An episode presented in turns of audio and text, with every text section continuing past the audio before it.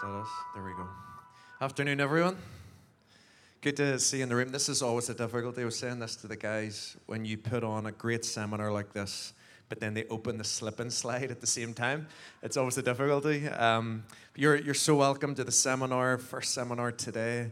Uh, we've, we've both the guys here with us. We do Yeghnazar, who's going to be sharing tonight, um, but one of the guys from the ministry, Joe Connor, He's here with us. Joe is from England forward slash America, so you might hear a mix of accents in the room today. And the guys are here from Elam Ministries. They're reporting and sharing just on the work that's happening in, in Iran. And today, just even as we start into this, um, I shared this. We've been speaking into this verse even in our own church. My name's Dave. I'm from Emmanuel Church in Lurgan.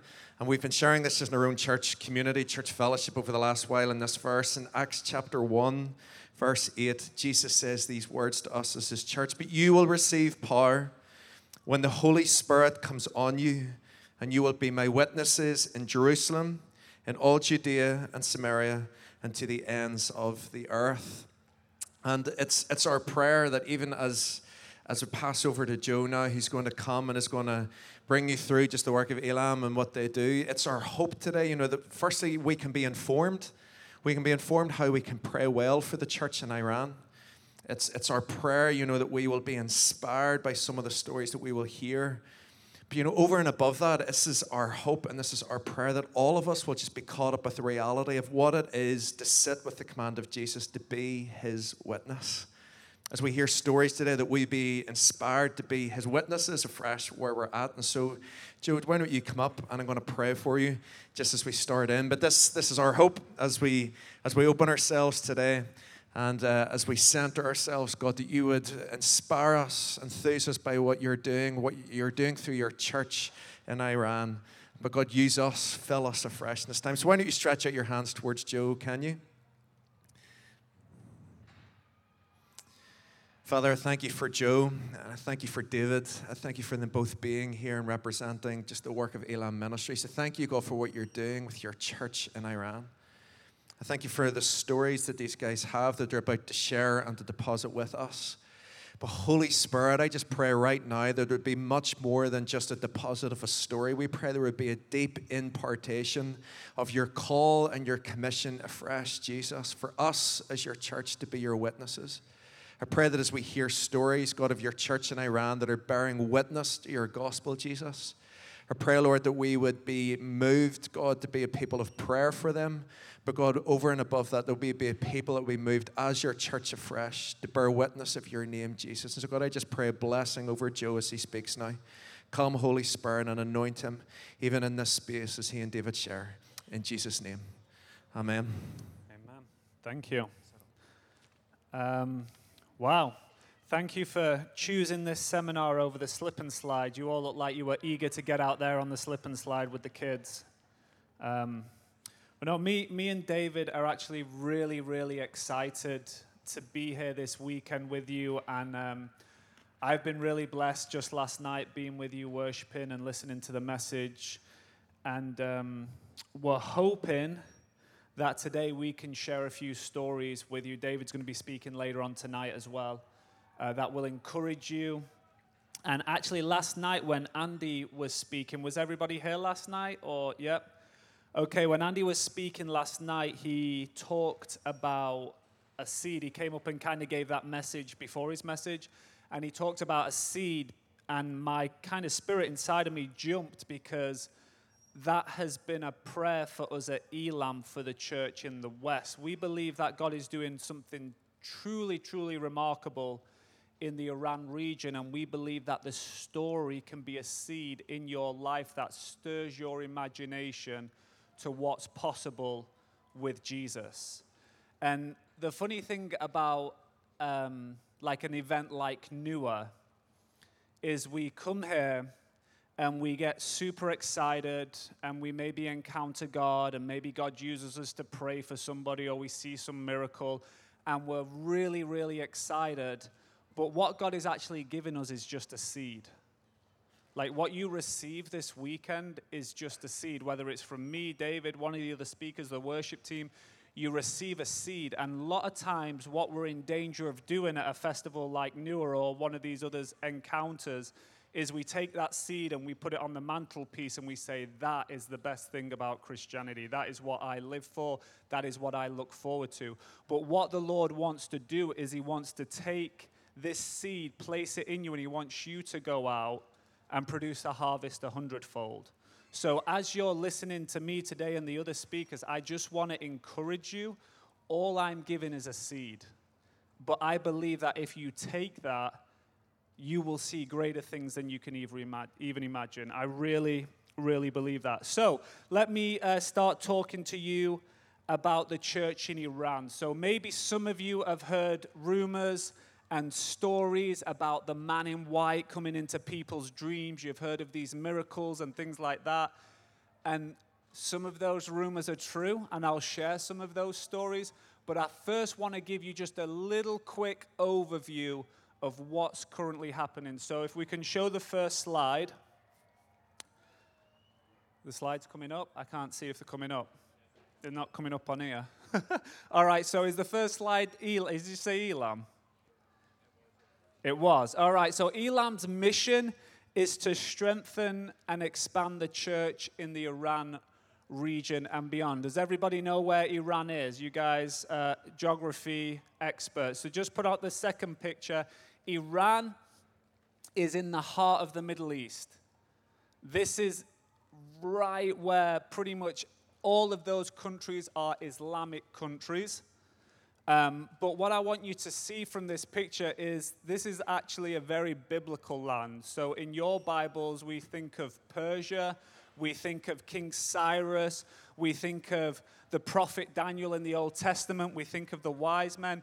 All of this is Persian history.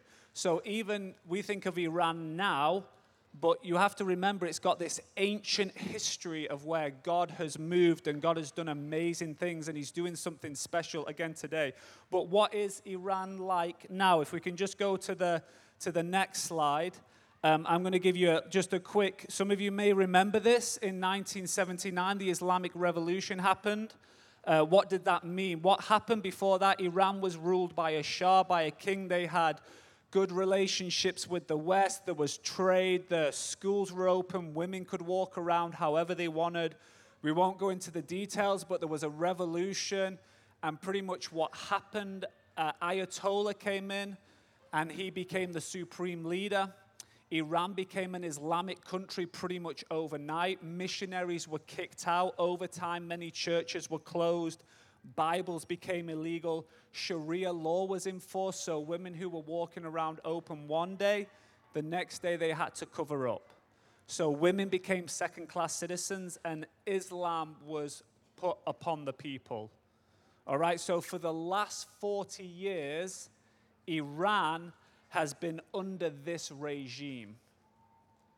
There's an Ayatollah who is the supreme leader, and the, the, the leaders of Iran, they believe pretty much that it's their job to spread Islam to the world. They hate Israel, they hate the West. I have friends that when they went to school, they would say their Islamic prayers in the morning and then they would chant death to Israel, death to America.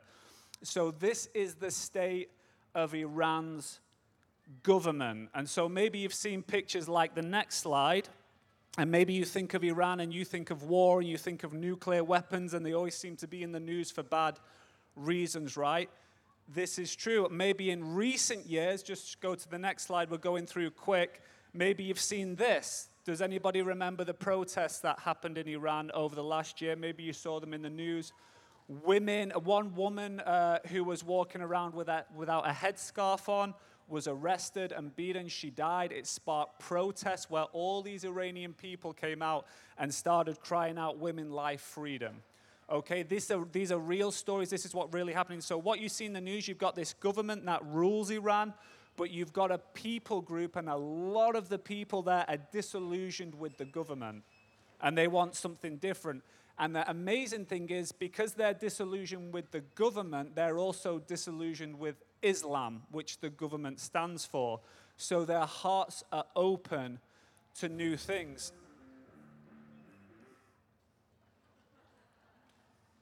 Um, but here's, here's, um, here's another thing that Andy said last night. I actually thought that joke, he, well, it wasn't a joke, the story he told about the horse was really funny.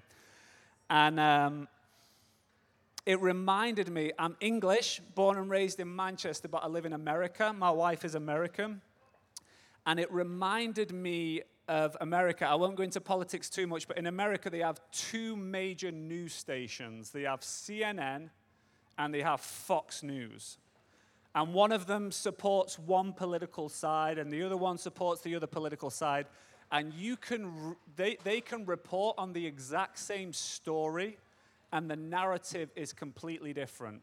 And after I've spoken to somebody for about 10, 15 minutes in America, I can kind of tell where they're getting their news from, right?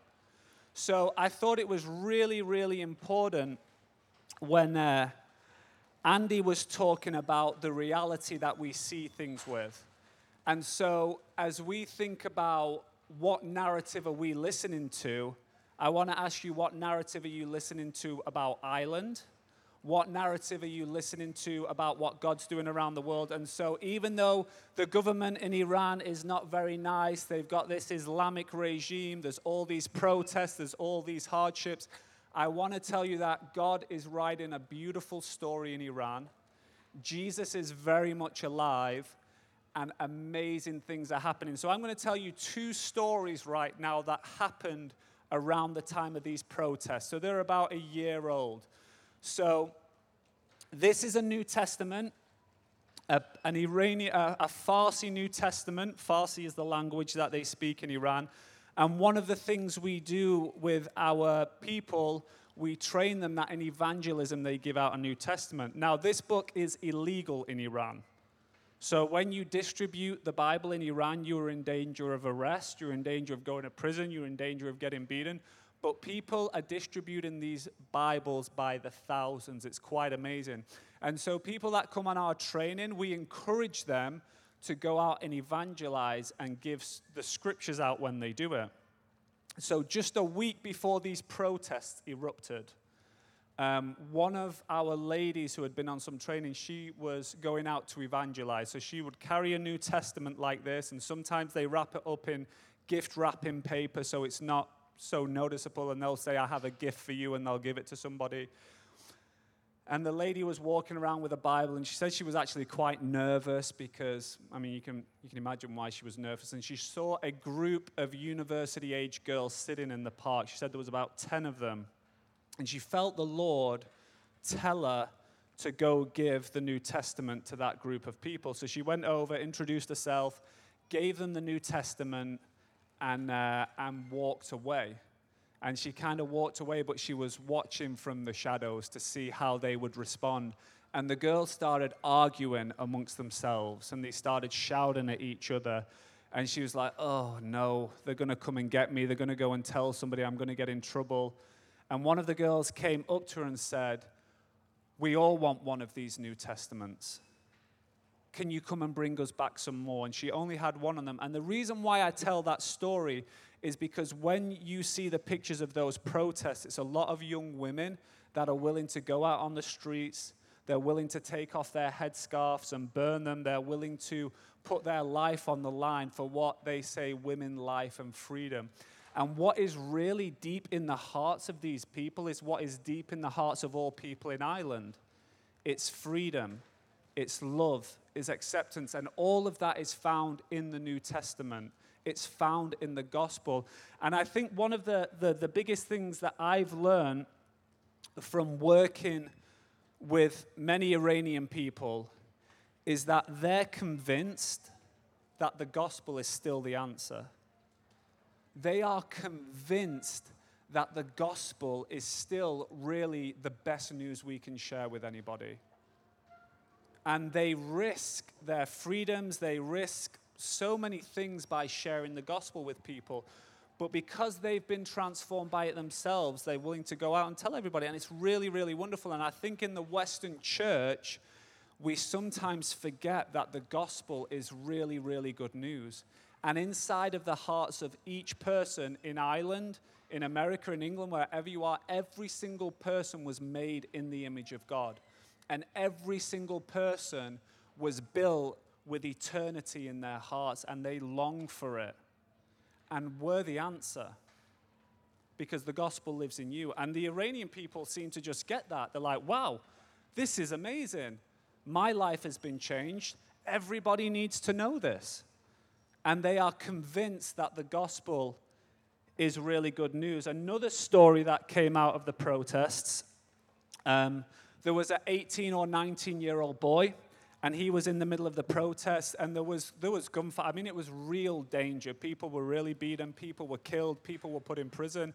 This 18 19 year old boy was shot. Um, he had a bullet wound and he couldn't go to the hospital because if he went to the hospital they'd know that he was at the protests and he'd get put in prison. So he went home and one of his neighbors was a christian and so they went over and they prayed for him. They were able to get a doctor to come and see him. They treated him, they cared for him. And his parents, after a few days, said to the Christians who, who had been in, in one of the house churches, they said, Who are you that you would love us like this? Now remember, all of these people are from a Muslim background. They said, Who are you that you would love us like this. And over time, the boy who was shot and the parents became Christians and they're now being discipled in a house church. And there are stories like this over and over and over again. The gospel is really, really good news. Jesus is alive, and regular people who have been touched by the love of Jesus are going out extending that love to other people regardless of the risk. This is a beautiful thing. And again, I just want these stories to encourage and inspire you. Um,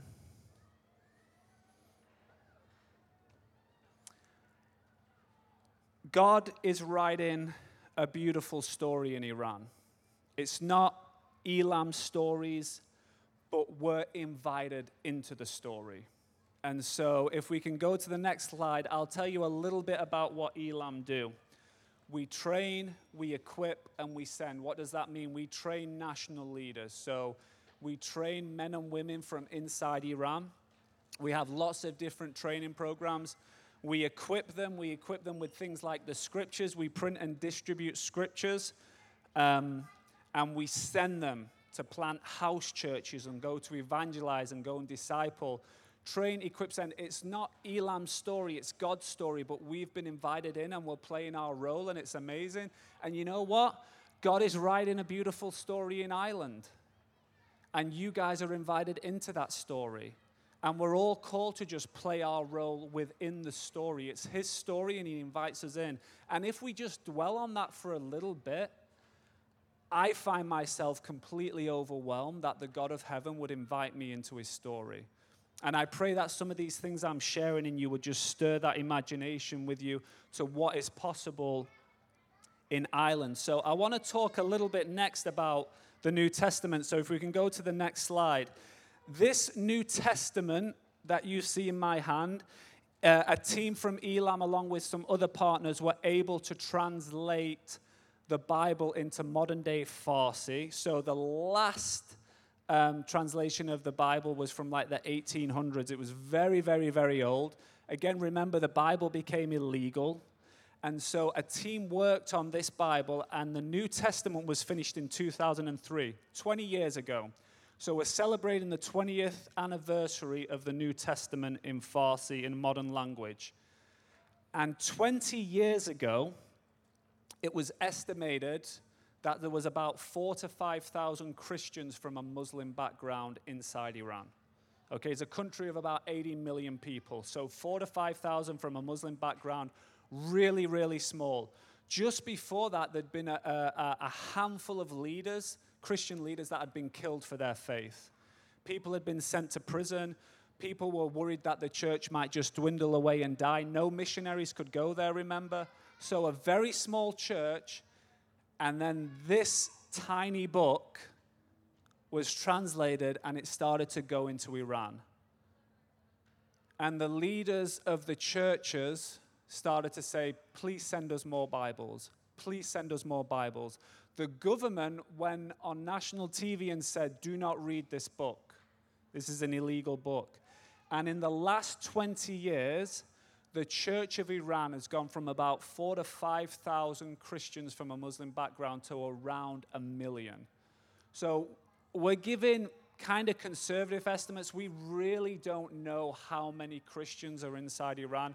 But what I can tell you is that I have met hundreds and hundreds of these people personally.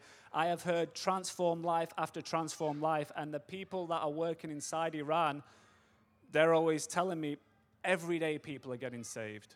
Every single day, people are coming to Christ. And so, yes, the stories about the man in white are true. I know people who went to bed as Muslims and woke up as Christians. Yes, Jesus is moving through miracles and signs and wonders. People who were addicted to drugs are being transformed. Husbands who abuse their wives are, are, not doing it anymore. Marriages are being restored. All these things are happening. The gospel is good news. Lives are being changed. But the most common testimony that I've heard from people from inside Iran is simply this somebody gave me a gospel, I read it, and I gave my life to Jesus. I'm, I'm telling you, like, over and over again, I hear that testimony. The miracles, I love them. The dreams, I love them. These encounters with Jesus, I love them.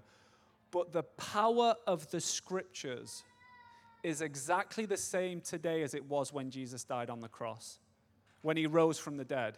This book is alive and it is changing people inside Iran and it will change people in Ireland as well. It really will. Now, it's a little bit different in Ireland, right? Because we've got our, same as in England, we've got our whole religious history and people are cautious about religion and this and that.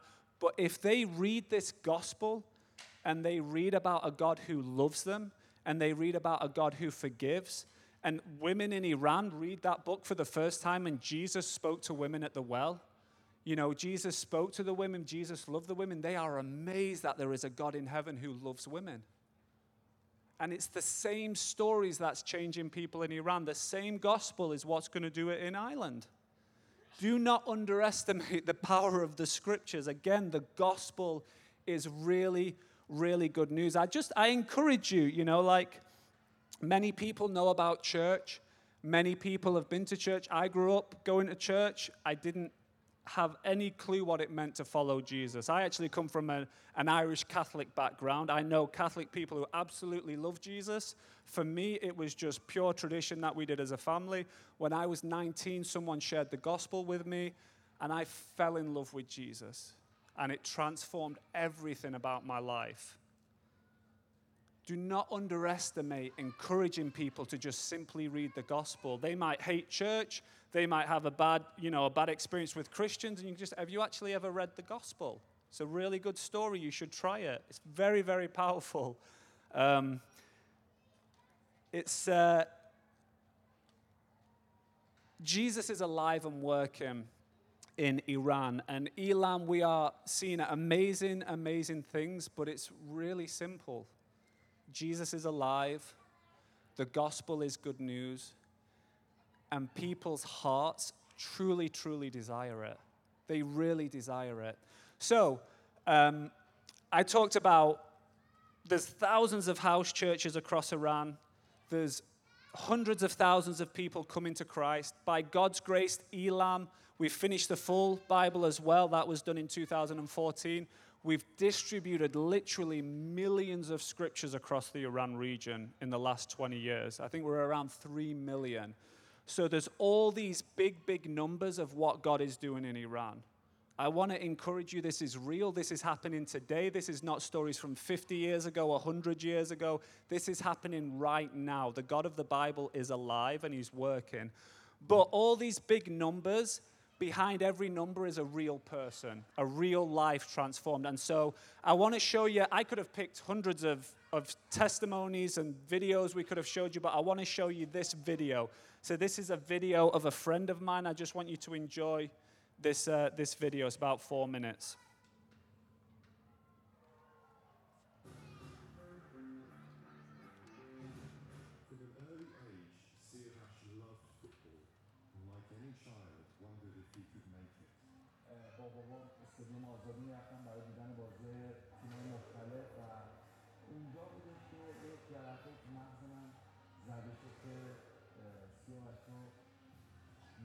توی زمین آزادی رو بازی کنی As a teenager, his talent was identified. و وارد تیم منتخب تهران شدم و از همونجا استارت این خورده شد که من رو باشگاه ها بپذیرم و چون خیلی خوب بازی کردم بعد از 6 7 ماه من تونستم دعوتم به تیم ملی نوجوانان ایران At 21, he signed for one of Iran's biggest teams, Bangladesh Shiraz. خب وقتی یه مقدار بازی کردیم تلویزیون بازی نشون داد مردم ما رو میشناختن میومدن سر تمرین خب خیلی برای ما هیجان انگیز بود. وقتی وارد فرودگاه می‌شدیم مردم میومدن از اون امضا می‌گرفتن عکس می‌گرفتن خب یک حس خوبی داشت و من احساس می‌کردم اون موقع دارم بزرگ میشم. Siavash had everything.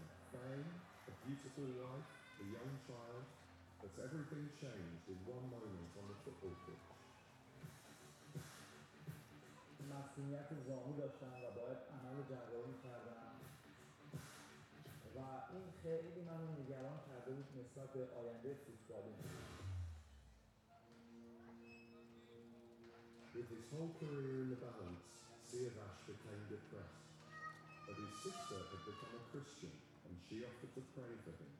دست گذاشتم به زانوی من و بر من دعا کردن و زانوی من شفا پیدا کرد این اتفاق خیلی بر من عجیب بود. روز اولی که من بخوام عیسی رو بشناسم و قلبم به عیسی بدم عیسی من رو شفا بده. این یک معجزه بزرگ بود. وقتی که شروع کردم به دویدن من هیچ دردی در پای من نیست. Siavash was excited by his new faith and started reading the Bible. و خیلی خوشحال بودم کتاب مقدس داشتم و خب این کتاب مقدس رو هر روز میخوندم و احساس عجیبی وابستگی به عیسی داشتم. He started to evangelize to his teammates. اه، مطالعه میکردم هم اتاقیم که وقتی توی اردو بودیم میدید من چی میخونم اون راجع به عیسی باید صحبت کردم But Siavash didn't anticipate the price he would pay for sharing Jesus. بعد از یه مدت دیدم که به من یک نامه دادن و گفتن شما تا اطلاع ثانوی توی تمرینتون شرکت کنید Dumped by his team, his agent tried to orchestrate a move away. But his new faith had ended his dreams in football. سالیان سال داشتم تو لیگ برتر ایران بازی میکردم و مدیر باشگاه من میشناختم ولی خیلی جالب بود که اه، هیچ کس با من قرارداد نمیبنده بود Siavash never regretted his decision to follow Christ. With his family, he left Iran for Turkey. Here, he founded Elam Church and was discipled. But Siavash couldn't help feeling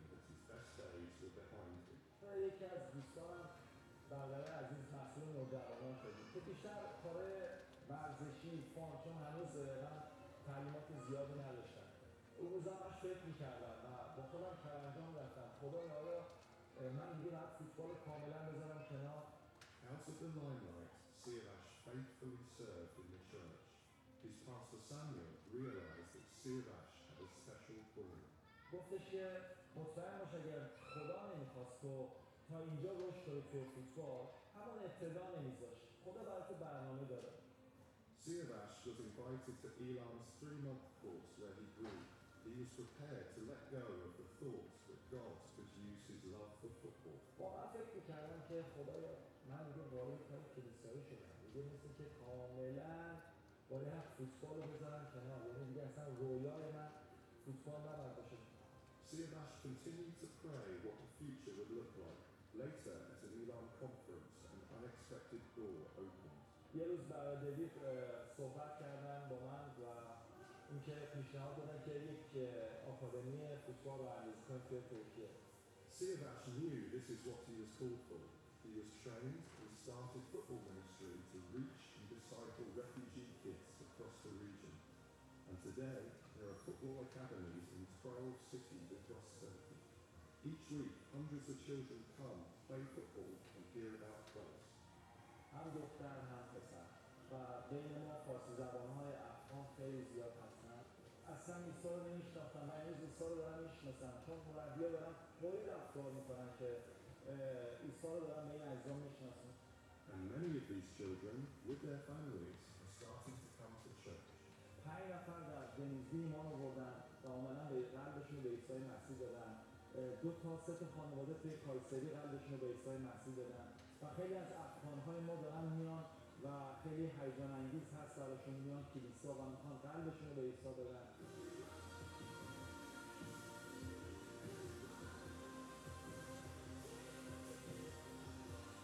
قلب من به یک هیجانی اومد واقعا. گفتم چقدر خدا داره همه چیز رو برای من فراهم می‌کنه و البته میگه تو کلامش میگه من از مسئلت دل شما پیشی می‌گیرم. واقعا دیدم که خدا داره اون چیزی که من فکر می‌کردم فراتر از اون داره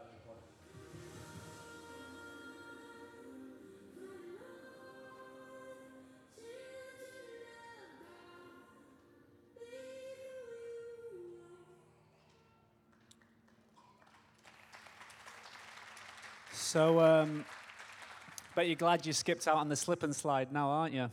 Um, that video is actually uh, a few years old, and uh, Siavash is still doing that work. The football academies are actually in about 24 cities across Turkey. Thousands of people, lives have been impacted. It's inside Iran, Afghanistan. We've trained people in Greece to do football ministry as well. It's, it's actually quite amazing. But um, like I said, I could have chosen lots of different testimonies and stories to kind of grab your attention. And as I was praying and thinking about Siavash's story, what I love about this is that Siavash came to Christ through an incredible encounter. I, am I'm friends with Siavash. I speak to him often, and his knee was really badly injured, and he, he had complete healing of it and he was able to play football again. And when we come to a newer festival or we think about encountering God and we think about these moments, we all long for these moments and they're wonderful. But what I love about Siavash's story is that he still said yes to Jesus after the miracle. So he still said yes to Jesus when his football team wouldn't let him play anymore. And he still said yes to Jesus when things in his life started going wrong. And he had to leave Iran with his family, with three kids, like the li- beautiful little girls he's got. He had to take them away from his home and leave as a refugee. He still said yes to Jesus. And when he thought his dream of being involved in football was over, he still said yes to Jesus. And so, my point is this when we come to Newer and we and we go after God and we want to experience God and we talk about miracles and we talk about encounters. And I love all that stuff. I love a good worship session. I was actually close to tears. I, I don't like. Uh, um, I don't like uh, saying that I was crying, but I was close to tears last night in the worship. It was beautiful, and I love that. But the beautiful thing about the church in Iran is that they say yes to Jesus, whatever season of life they're in. Is it a season of persecution? Say yes to Jesus. Is it a season of suffering? Is it a season where you're maybe not hearing the voice of God? What does it look like for you to say yes to Jesus in the season that you're in? Because the church of Iran wasn't always in a harvest like it is now. The church of Iran has been under intense persecution. The leaders of the church in Iran thought it was just like, what is going on? What are we doing? But they kept saying yes to Jesus. And because people have been saying yes to Jesus, stories like this happen. And so I just want to truly, truly encourage you. I really hope these stories are stirring your imagination. I hope something is bubbling up inside of you that says, Yes, I want to say yes every day. I want to say yes when people at work think I'm silly or I've, I've, taken my religion too far. You cannot take Jesus too far. You can get weird and religious, like there's weird religious people out there, but you can't go too far with Jesus. You can't. He's so, so beautiful. And all of us, even the person who knows Jesus the best at this whole festival, has barely tasted just an ounce of his goodness and his beauty, and he wants to reveal it to us. And the reason we tell these stories, the reason why I travel and I go to all different places and tell these stories, yes, I want you to pray for the church in Iran. Yes, I want you to partner with us and help us, but I want you to know that the God of the Bible is real, He is alive. These stories are supposed to draw us closer to the heart of God. And I want a holy jealousy to kind of build up inside of you that says, I want that. I want that for Ireland. I'm raising my kids in America, okay? I love America. There's great things about America and there's really weird things about America, okay? I'm raising my kids in America. I want them to experience that same Jesus. I want these stories. I want what God is doing in Iran to pull something out of you that goes, that's the God that I serve. And just like Siavash, God wants to use me. There are men and women who look like the most unlikely people that God could use, and they are leading so many people to the Lord in, in, in Iran. All right, uh, David, I just want to share one more story before I invite you up. This is a story. I think this story is maybe a year old, okay? So maybe a six months to a year old. We have discipleship, we train people to do discipleship, evangelism, and one of the leaders of a church uh, outside of Iran, he's called Nader, was uh, discipling a man inside Iran. Now, this man inside Iran was actually, um, he was completely bedridden. He couldn't get out of bed. He was sick. He was getting older. He couldn't get out of bed. He had been part of the uh, Iran Iraq war back in the 80s, and he, he had, uh, he'd had a really hard life, and he was in this season of life where he was just bedridden. Now, what happened in the Iran Iraq war? It was a really, really um, terrible war. I mean, people saw atrocities, there was chemical warfare, and a lot of the soldiers came back to Iran as heroes, but they were also kind of like really disturbed. And so a lot of them were given what's called a red card, which means they could do things and get away with things, like because of mental illnesses, they would do things that weren't acceptable, but the government would say, no, they've been through the, they've been through the war, so we're not going to punish them for it. So they were given a red card. So this man inside Iran has one of these red cards. And so Nader is outside of Iran discipling this man. He's taking him through our Safar program, which is a discipleship journey. And at one of the stages in this journey, it talks about evangelism. And the man inside Iran, bedridden, can't get out of bed, he says, What can I do for the Lord? What can I do for the Lord? And Nader goes, I don't really know how much longer he's got left to live. He's just like, just learn about the Lord, learn to love him, learn to worship him. And so a week later, people start reaching out to Nader from inside Iran saying, Please, will you disciple me? Please, will you tell me more about Jesus? And this doesn't happen just one time. I think it happens about five, six, seven times in a week. People are reaching out to him. And uh, he says, who told, you, who told you to reach out to me? And it's the guy inside Iran who's bedridden. And so Nader phones him up. He says, you have to, what, what are you doing? How, how are you reaching all these people? He says, I just go on social media and I put messages on people's pages and I tell them if they want to know about Jesus, I, I can help them. All right? And Nader goes, That's really dangerous. Like, you, could, you can't be so open about your faith. You might go to prison for this. And the guy goes, Don't worry, I've got a red card. And so the most unlikely people are being used by Jesus to build his kingdom. This is happening all over the country, and I am so convinced. I pray for the UK so much. I am convinced that Jesus is going to do something really special in our lifetime. I'm convinced. And I'm convinced he's going to use regular people just like you and me to do it. So, what does it look like for you to say yes to Jesus? And I pray that these stories from Iran's church will inspire you and encourage you to serve that kind of God. Um, I'm going to invite David to come up to just close us out. I've got some magazines and some prayer guides here. They're in a box. I've got a few hundred of them. Please come and get them because I do not want to carry them back with me on an aeroplane. So please come and get some uh, magazines at the end. today. Thank you. Thank you. Thank you, Joe. I'm not going to take a lot more time, but it's great to be with you. I'm looking forward to sharing tonight. I just want to share a couple of thoughts, bring it together, and maybe we can pray. Uh, we'll just ask you guys to pray where you are for the church in Iran. So, I was born in Iran. You'll hear a little bit more about it tonight. My father is Iranian. Uh, my grandfather came to faith in the 1930s in Iran. So I've had the privilege of watching this story unfold for many years. And it's really an incredible story, as you've heard, from almost nothing to one of the fastest growing churches in the world.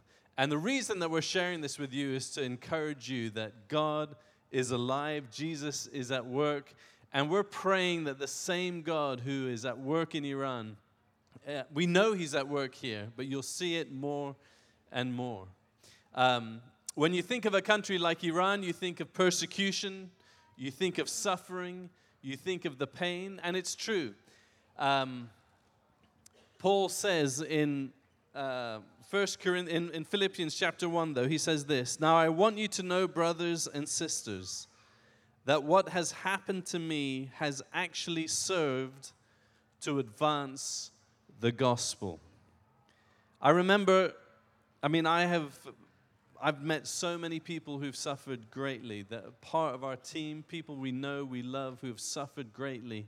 One of my father's closest friends was martyred. But in December 2010, I got a voicemail from my friend Farshid Fathi. Maybe some of you prayed for him. He was fairly well known at the time. We, uh, uh, he was in prison in Iran for five years. Um, but he sent me a voicemail. It was Boxing Day 2010. I missed the call from Iran. He says, David, they've come, they've arrested 60 of us. All our leaders are gone. The whole network. He'd started with two house churches, two families, ended up with 50 house churches. They came in one moment, arrested 60 leaders. And he says, Don't call, call us, don't try to find us. We're all in prison. Just pray for us. And so when you get a call like that, you know it's real. But about two and a half years later, I got a letter from Farshid in prison. He was in prison for five years. I've still got the letter. And I want to read you his letter to me from prison in Iran. And I just think it's going to minister to you um, and encourage you and show you one, just a little glimpse of the kind of faith that has enabled the church in Iran to grow so rapidly. And we're praying that that faith for ourselves, for the whole, for the church, and we're, we're trying to encourage that in Iran. But let me read you his letter. Now remember, I haven't talked to him for three years. He sends me this letter from prison. He'd been in solitary confinement for almost 359 days, for almost a year. And this is what he wrote My very dear David, how are you, my brother? How are you, my friend? How is Louise? Please give my love to her and your lovely kids. By the grace of the Lord and the prayers of the saints, I am fine. Not just fine, but rejoicing in God's goodness and love. We are four brothers here, and we had Holy Communion on my bed. My bed is two meters by one, uh, by one meter. Could you imagine four men having communion. But the wonderful presence of the Lord was there, and we were celebrating our salvation. Not only our salvation, but we were celebrating God's gift to what, gift which has been given to us, the gift of suffering. Why should we not be happy for this wonderful gift? If God gives someone the gift of healing or the gift of faith or any other gift, he will not be happy for that? Of course he will. This is what I shared with our brothers before communion, which is written in Philippians 1:29. Paul says, "It's been granted to us not only to believe in Christ, but to suffer for his sake." What an honor. What a wonderful gift. That's why I'm rejoicing. And many people tell me that I'm the most happy person here. And yes, I am by His grace. Sometimes I'm thinking I'm passing through a wilderness, and maybe it's true. So I wrote a poem about my wilderness. And here it is. He shares his poem. My wilderness is painful but lovely. Some parts of the wilderness are covered by thorns and hurt my feet. But I love it. It's called lovely pain. My wilderness is so hot, my tears disappear before falling on the ground. But it's cool under your shadows, O Lord. My wilderness is like an endless road, but short compared to eternity. My wilderness is dry, but an oasis with the Holy Spirit's rain. My wilderness seems to be a lonely trip, but I'm not alone. My beloved is with me. Not only him, but faithful brothers and sisters who I carry in my heart. My wilderness is dangerous, but safe, because I dwell between his shoulders. So I love my wilderness because it takes me deeper into you, Lord, and no one can separate me from your arms forever. With love in Christ, your brother, February 2013, Evin Prison. So when you hear a story about a church that is growing rapidly, it's because people know the Lord, even in their suffering. And so I'd love us to pray now for uh, the church in Iran. Maybe just gather around uh, where you are, five, six people, and pray that uh, the church in Iran, though it's suffering, will continue to experience the presence of God, will continue to experience His, uh, His Spirit We'll continue to be courageous in witnessing. We'll continue to give out these New Testaments. Uh, as I came here yesterday, I got a message another 1,100 New Testaments arrived into the country. They have to be smuggled in, they have to be taken in. Amazing stories about how they're distributed. I'm going to tell one tonight. Um, so pray for the church, suffering and yet boldly sharing their faith. And then let's pray that we also uh, will share our faith. And you know, whenever we talk about this, it's not just that they suffer over there, there is deep suffering, I'm sure, within this tent. Um, so let's pray that in our own kind of suffering, we will be faithful. We will experience God's joy and blessings, and people will say to us, You're the happiest people, aren't you? And we'll say, yeah, we think we are because we know Jesus. So let's pray. Can we do that together around the around the tent for um, five minutes or so, and then Dave's going to come and close us. Thank you so much.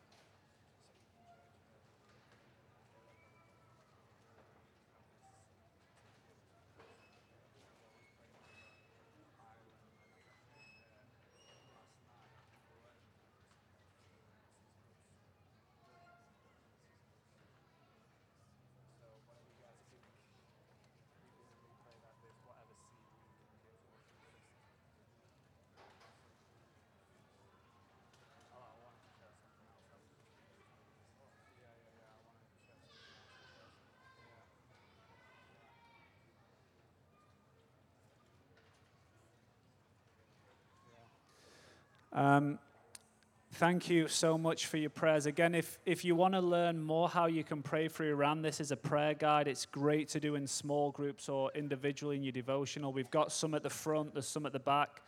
But um, I do, if you were encouraged by Farshid's testimony, um, can we put up that last slide? Well, I think it's the second to last slide. Is it the Jesus Speaks Farsi one? I love these stories so much that when I get to sit with people like Farshid and others like him, I'm like, I wish I could just take all of you to come and have dinner with us. Because I, I give you these stories secondhand. So, the heart behind this podcast that we've got is the first episode, I actually have a chat with Farshid. And so you get to hear his story from his own words. It's in English. It's called Jesus Speaks Farsi, but it's all in English so you guys can understand it. But please, these stories, instead of hearing them from me or David, you can hear them directly from the people speak, uh, building the church inside Iran.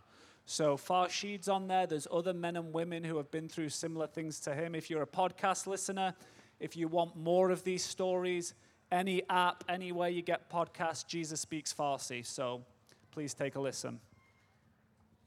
Thanks, Joe. Why- Why don't we stand, can we, just for one wee second? I'd love to just honor David and Joe. Can you give them a round of applause? Just firstly, just.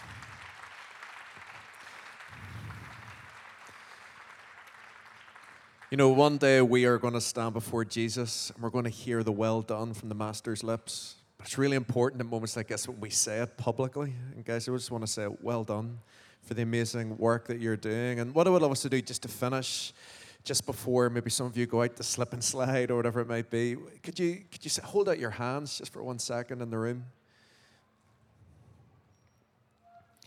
You know, one of the songs that Owen led us in um, just had that line, Come breathe in us. Oh, Holy Spirit, come, come breathe in us and finish what you started.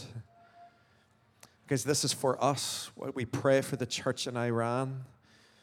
We are the church.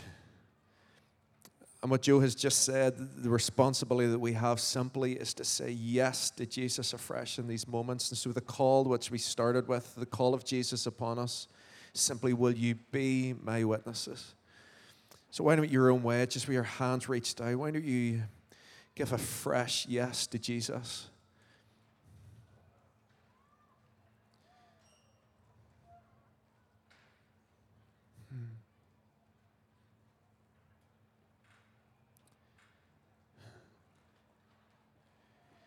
Jesus, you are our master. And I thank you, Jesus, that you have said that you will build your church and that the gates of hell will not prevail against it. I thank you how you're building your church in Iran. I thank you how you're building a church around the world. And God, we pray, Lord, even, Lord, in the inspiration of these stories, God, for the fresh things that you have yet to build and yet to do here in Ireland, God, in each of our own lives. And so, God, we just individually but corporately, we say yes afresh to you. King Jesus. And God, we pray, Lord, just a blessing over everyone in the room.